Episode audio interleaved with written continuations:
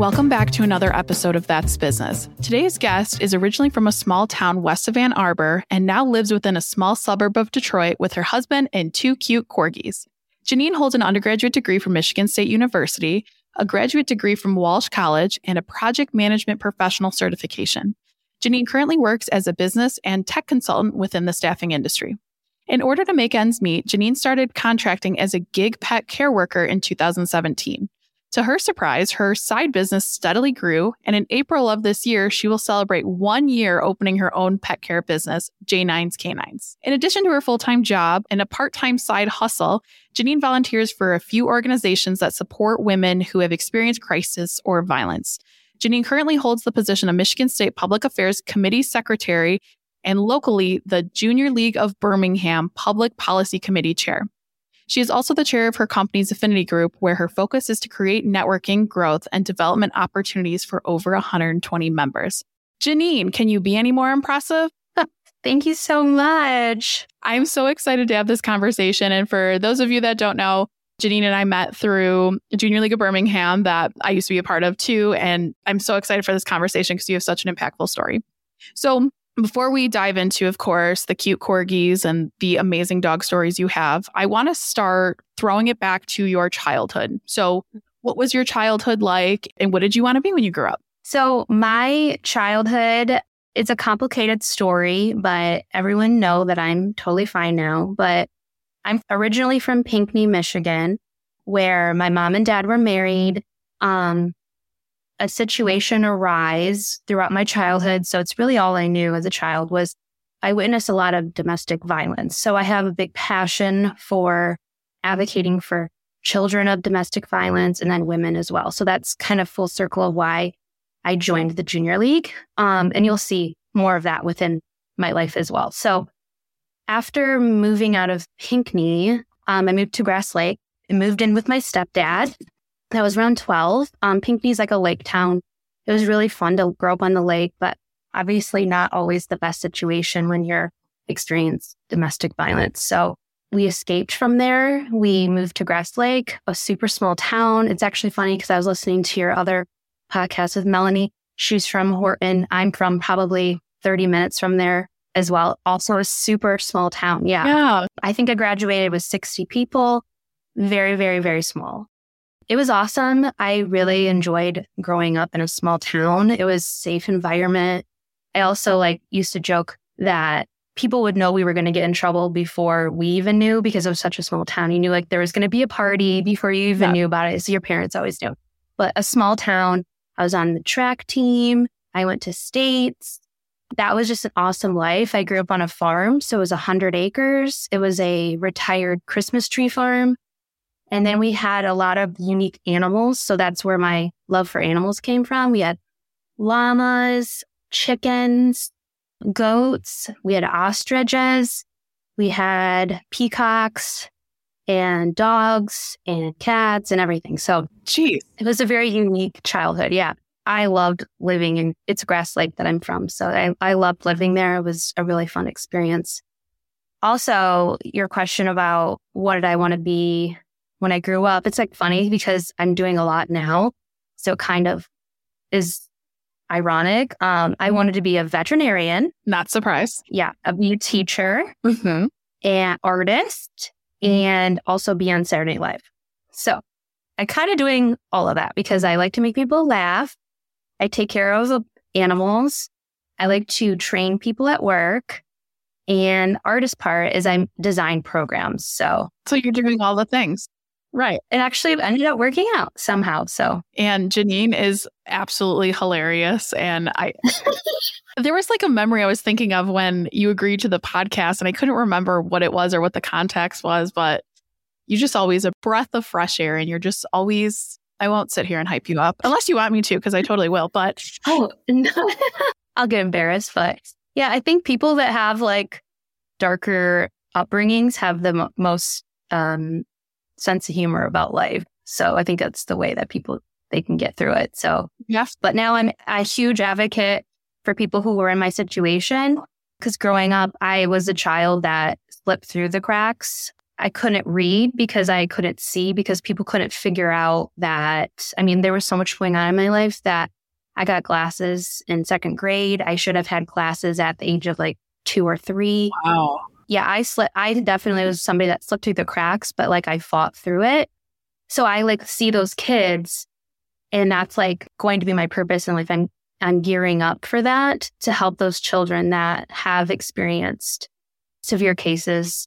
And they just don't know that there's actually like purpose and somebody's looking out for them, and they can do it. They can pull through and find that they're not the only one that's experiencing that. And that's not how life should be. So that is what I'm gearing up to be, is an advocate for those children. So now, and if you're comfortable answering this, of course, but I don't even want to say like, I can relate to you at all, but I'm saying, especially, I mean, I think as we get older as adults, you come to the realization of like, oh, that wasn't normal, or, oh, wow, maybe I did have a like not so normal childhood or anything like that. So at what age did you kind of realize like, oh, this was different, or kind of comprehending? Because I feel like when anyone starts therapy, and just kind of speaking from my own experience, like you think through therapy and you're, I'm like, oh, that's fine. That was normal. And therapist is like, the fuck it is normal. Like, are you kidding me? So what was that journey kind of like for you when you came to that realization?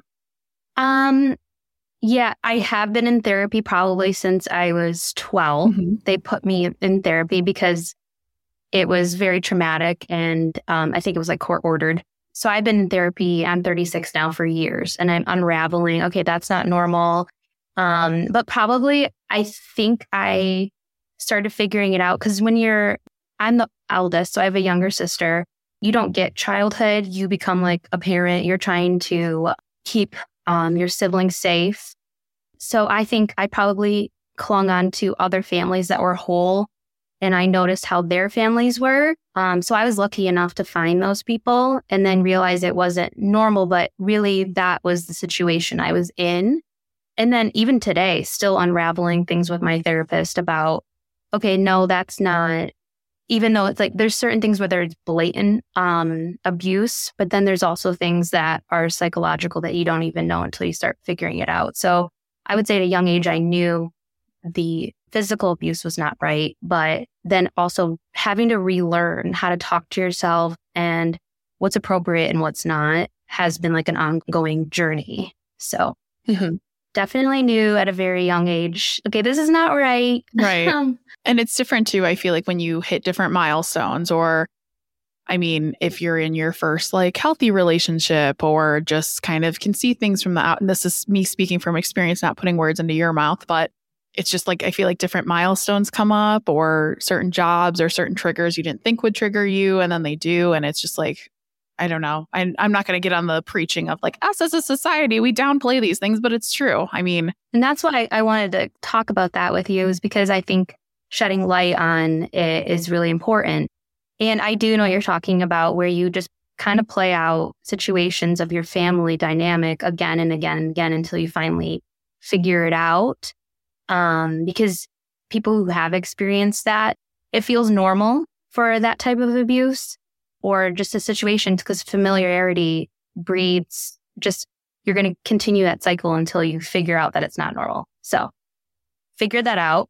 Thank God. But, you know, like I think mental health, it should be so accessible. Um, it should be free. It should be something that we need within the U S I mean, and globally. It's so important because you need to know what's normal and what's not, so that you don't keep living that cycle over and over again. Oh, well, I think you know my thoughts on mental health, that you uh, follow me in my two psychology degrees, but it is true. I mean, why it's not treated like a common cold, or just like, oh, you take the time off. I mean, life's too stressful, and especially the traumatic few years we've had as a society, and let alone people who have oh, God. lost loved ones, or just frontline workers, or just anything as a whole. I mean, it's it was traumatic for everyone. And I think we're seeing now the effects of how that has kind of played out, and all that together. Mm-hmm. I want to talk through, because you do so much great work, especially with Junior League and the other organizations you're a part of, but how have you made it your mission to really give back and have a place for your heart, instead of just saying like, oh, well, that's not my problem, like I'm sure some people do? So I think a lot of people, and I, I get this way as well, but the thing that keeps me going is when you are a child and you're you see your mother abused, you get abused, and you don't know really if you're going to live to the next day, you have to keep going because that builds grit in someone to not give up. Because I think about all those kids that were in my situation, I'm never going to give up on those kids because I I wish to God that there was somebody that was there for me. I did it for myself, really. And thank God my mom found my stepdad to rescue us out of it. But I know there's so many kids that don't have that, um, the opportunity. But I don't really have an option to not follow through. I'm always going to follow through. So I just think about them all the time. Like, how is it I can help these women? How can I help these children that really didn't, they're put in a situation that's not fair? And just think about them. So, because I was there and I, I know what it's like. So, but if, if just somebody, like, I think about what I referred to earlier as slipping through the cracks. Like, I made it all the way to high school and I remember, like, there's certain things that you just remember. A lot of things when you're younger, you kind of black out when you go through situations like that. But there's certain things that I remember where I think I was like a senior or junior in high school and the counselor went around and was giving out pamphlets for college. And I went to like reach out and grab one from her while she was giving them out everyone at my, at my lunch table. And she was like, you... you're not going to college. Yeah. And so like, I just really was somebody that slipped through the cracks all the time. So I didn't even have that through like a guidance counselor. And I just think about like, it really did develop grit. And if just somebody could say to those kids, like, I see you, I hear you, like, you can do this, you know, that would give them the willpower to like push through. So that's another thing I think about a lot too, is like how many kids are slipping through the cracks where people are burnt out and they can't help them. Like, what happens to them? Right. That's something I, I think about all the time. So, well, and we're seeing even more teachers getting burnt out. I mean, I know how many teachers I'm helping transition out, and it's sad. And it's, I know. That's what I tell people. I'm like, it's not your fault. Like, you're not given the resources for anything. But even now, like, there's certain things that are happening and just the pushback, like what happened at Michigan State. Like, I went to Michigan State and trying so hard. The thoughts and prayers, and then it gets ignored. And I understand people getting burnt out, but like, it's not going to change unless there are some people that keep pushing and motivate everybody else for that change. So that was perfect segue because I was going to just ask about that.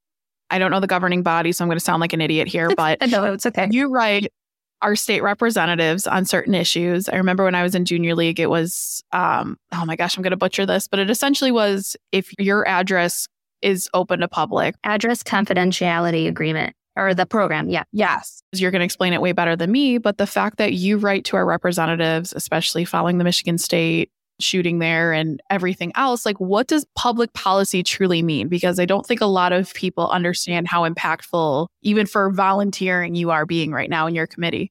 No, and the thing is, is that I didn't even really understand what it was when I joined Junior League either. Um, what happened was at a general membership meeting, Jane O'Shea and Jean Doss did a presentation and they talked about the Address Confidentiality Program, where you can get your address hidden. When you experience abuse and you are stalked, you can hide your address. And I just remember back in the day where you could go unlisted in the phone book, but now you can just Google search people and find their address. It's super easy. So they went through a presentation on, you know, we need to pass this bill. And I walked up to Jane O'Shea and I told her my story. When I heard Jane giving her story, I was like, okay, I have to get involved. I need to talk about my story so that we can go and get this bill passed. I didn't know anything about public policy. So public policy, to answer your question, is really just advocating, contacting your uh, representatives, your senators, so that they can advocate for you and get certain bills passed.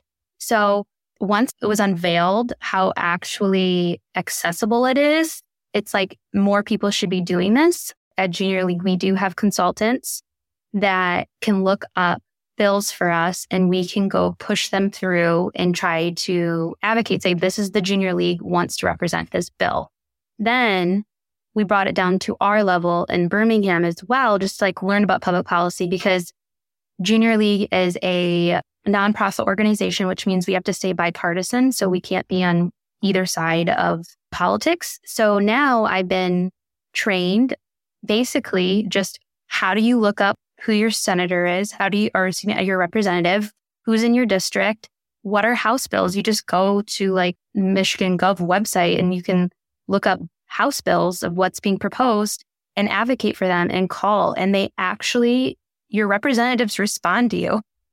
Like, who would have thought? You know, they actually are like, oh, I got your email. Okay, yep. And then you can talk to them. You can go to their coffee chats and tell them that this is something that means something to you, and then they can advocate for you. And that's really what it is, is understanding what kind of House bills are going in, what kind of laws, and saying that you want this pushed through to become a law. So there's a whole process about the thing. And it is, um, I heard someone recently say, public policy isn't a sprint, it's a marathon. But then they even said further, it's a not a sprint. It's kind of like just like a battle to even get through, because it could go all the way into being signed and then it gets pushed back because there's just different situations in like over years, like it could just change over a leadership and then it gets pushed back down. So you just have to follow.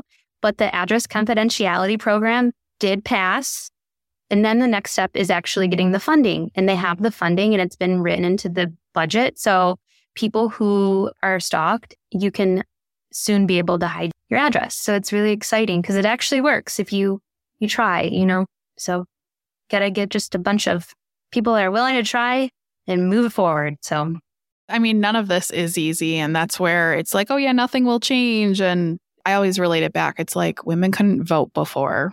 Yeah. Think of how many discriminatory laws there were. I mean, it's collectively coming together to do something. And yes, we have a gun violence problem in this country. Yes, we have so many, so many, so many issues that even if you make a small difference or save a life there, like this Address Confidentiality. And I remember leaving that meeting when Jane did talk about it. And I just was like, I didn't even know that was a thing because I have not gone through that situation, thankfully. But I'm thankful for how much information we're presented in a sense that, hey, this is a problem that we need to fix. But then also the bad turn of that is anyone can find anything out about you.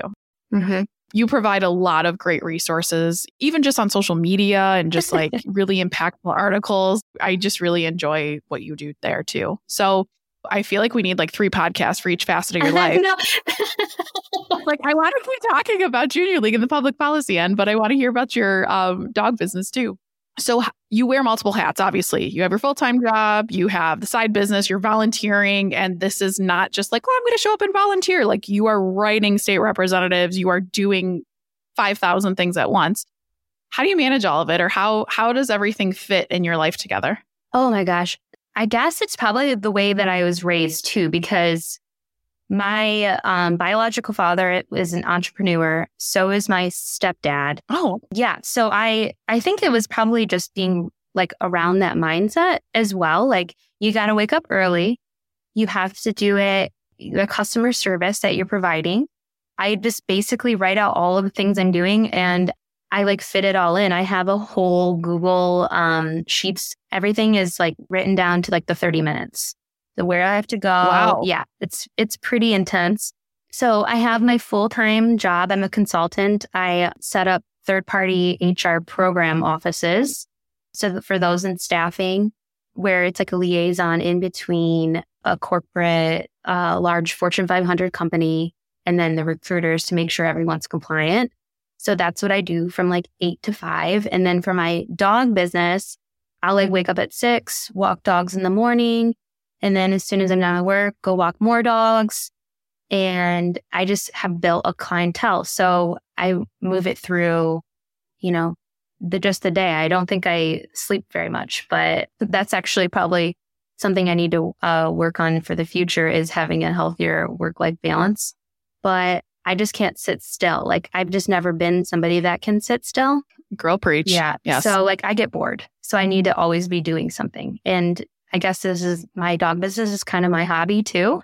That's, I just fit it in. And then my volunteer work, if everything is just built out in my calendar, I know like, okay, this day I can't do extra dog visits. I'm going to do volunteer work. So I just somehow, somehow get it done, you know? I love that. No, I'm I'm very much the same of like, I can't sit still, but you do even more than I do. So you're amazing. I want to talk about this because before we started recording, and I think a lot of people can relate to this, you started this business as another means of income. Okay. So if you feel comfortable, of course, would love to talk through it, but you don't have the family to rely on. You don't have like, and a lot of people don't realize what a privilege that is that come from families like that. Mm-hmm. Or, you know, if things are tight, like you just, oh, ask a family member for support. Well, you don't have that option. So I want to talk through, if you feel comfortable, kind of where you were at and what you started this business for. Sure.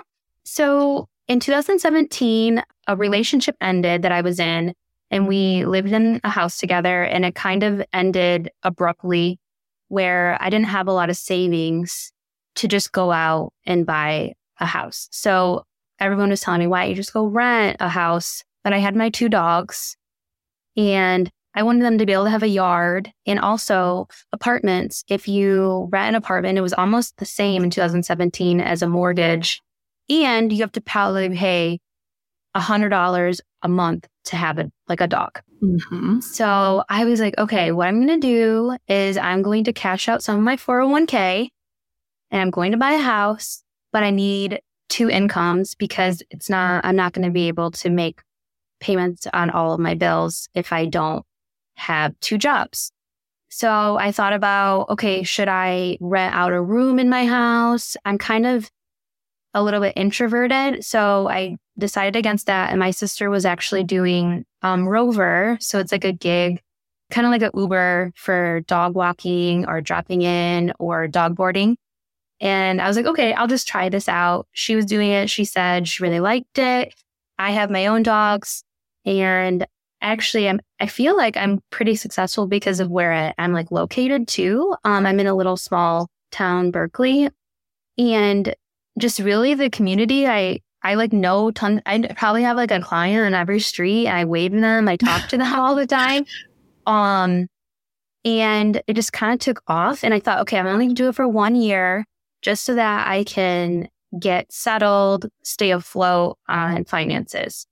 Then it just word of mouth happened. I started getting more and more clients.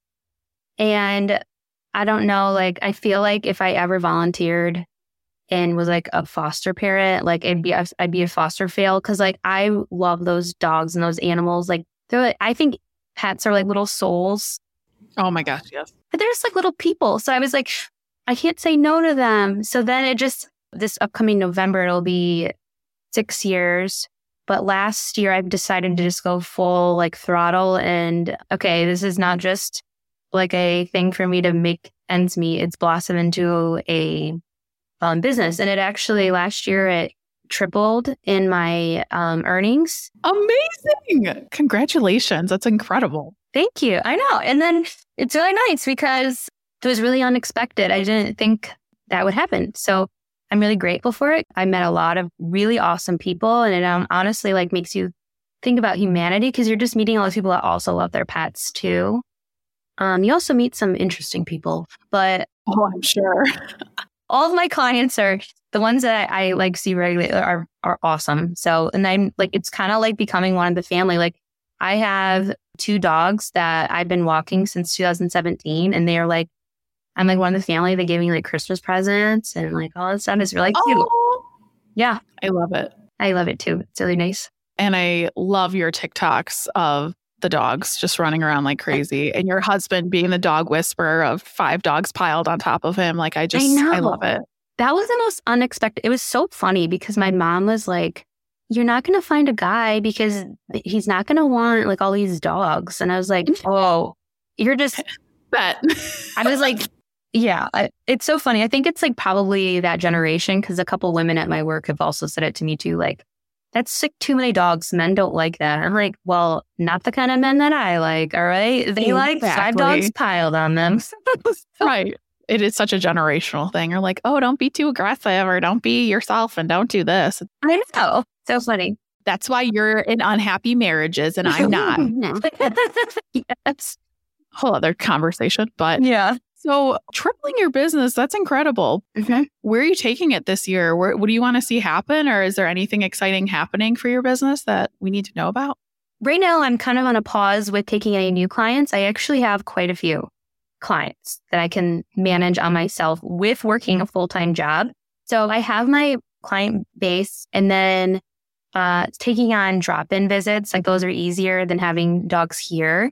So drop-in visits are where you go to someone's house between like thirty minutes to an hour, you like let their dog out or you take them on a walk.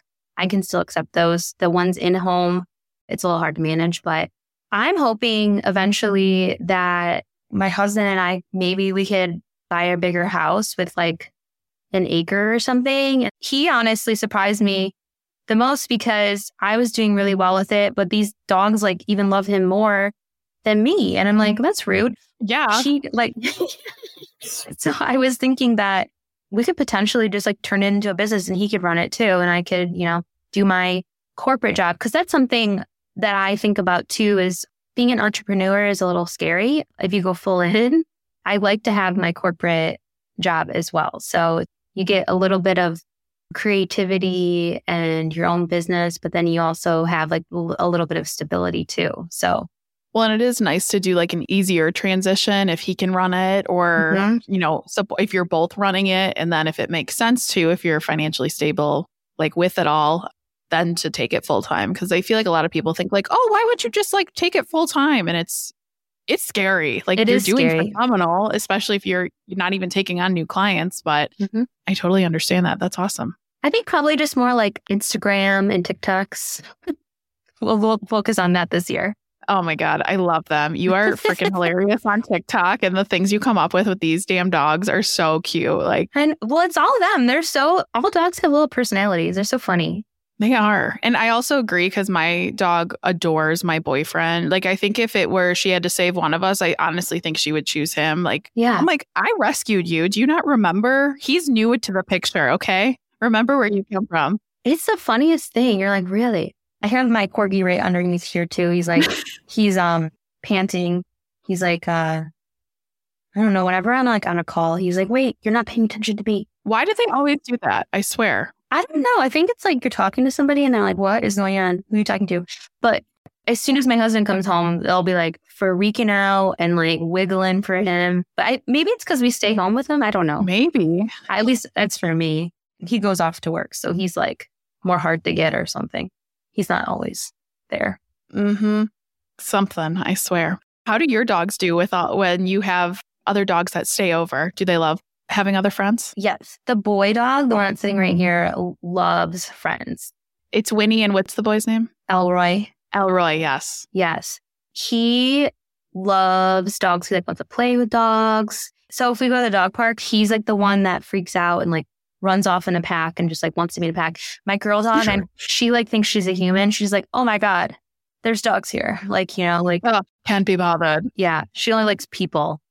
So she'll like go home with anybody. She like wiggles and like almost leaves with people. So they're opposites. So that's what was actually like a good trade-off is he wants to be around dogs and she's like, ew, dogs. Like I'm a human. So he gets his like fun time. So it actually is a really nice thing for him. Oh my gosh, that's incredible. Yeah. What's been like the most surprising thing about running this business, whether it's dog-wise or entrepreneur-wise or? Let me think about it. The most surprising. I guess, honestly, that just people are more this more alike than you actually think. Mm-hmm. Even honestly, bringing back to politics, like the way that people kind of think, oh, this side thinks this way and that side thinks this way. No, everybody is just really trying to do their best and they everyone loves their pets. And we all are like, I go into a lot of people's houses yeah. and we are a lot the same than we are different. Mm-hmm. So that's something I, a big takeaway. That's such a great grounding piece of advice because it's so true. I mean, I have the same conversation every day. It's like, okay, you're worried about that. So is everyone else. It's just nobody, mm-hmm. not too many people talk about it. We'll say going back to mental health and everything else. Now, as we wrap this up, Janine, my parting question I give to everyone, what advice do you have for listeners? And it's completely open-ended how you want to interpret it. So I thought really hard about that. I have tons of quotes that I could tell you because there's just some things I, I talk to myself about, like, one of them is like, the cream always rises to the top. Like if you work really hard, it, but really one of the biggest things I think about and how I like to be treated and I, how I hope people would treat me is really listen to understand, not listen to respond, because I feel like you'll learn so much more if you really are an active, attentive listener to people. It'll, I think it'll make things a lot more easier if you're actually, your intent is to listen to understand than to respond or what you think someone's going to say. Right. I think I read something somewhere. It was like, do you want a solution or do you want me to listen? And it is completely different. And a lot of people, it's like, I don't want you to solve them. I'm very much that way. I'm like, just listen to me. I'm going to complain for thirty seconds and then I'm going to feel better and yeah. say, oh yeah, that sucks. Yeah. And I'm great. We're good. But yeah, this was so much fun. You have such a great story. I can't wait. You should write a book one day and get your story out because it's incredible. And I'm sure we could spend hours even talking intricacies of this, but for those that maybe want to get involved that are listening with public policy, Junior League or anything, what are some simple things people can do? Either reach out to you or what actions can they take? I'm actually really glad you said that. You can reach out to me. Uh, my email is, well, it's my name, J E A N N I N E dot Lyons. It's a long one at Gmail. Reach out to me and I can, I'm happy to help you. You can follow my Instagram account with my J nine's Canines. So it's the letter J, the number nine. And then Canines on Instagram. But really, there's an event I'm actually uh, getting ready to host, and I'm very excited about it. It's How to Become an Advocate, and we're titling it I Am the One. So it's all about how do you become the one that just stands up and advocates for a purpose. And that's April fifteenth in Birmingham at the Community House. We I can share a link with you if you yes. want to give it to the user, but tickets are forty-five dollars, but it's a whole day event. It's from eight thirty to three, and it's really walking you through the basics of how to become an advocate and how to get involved with public policy. So it's a big passion project, and we're hoping it's going to be an annual event. So it's really demystifying public policy and making it tangible with action items. You can walk out the door and get to work. Amazing. Now, do we know when tickets sales will close for that? They're probably going to close Uh, one to two weeks before. Okay. So perfect. Well, Janine, thank you so much. This was a lot of fun. That's a great event. Didn't know about. So definitely will be attending. Yay. And for those of you listening, if you want to learn more about Janine, just head to the show notes for her links to her social media, see her adorable corgis, and tune in again next week for another episode of That's Business.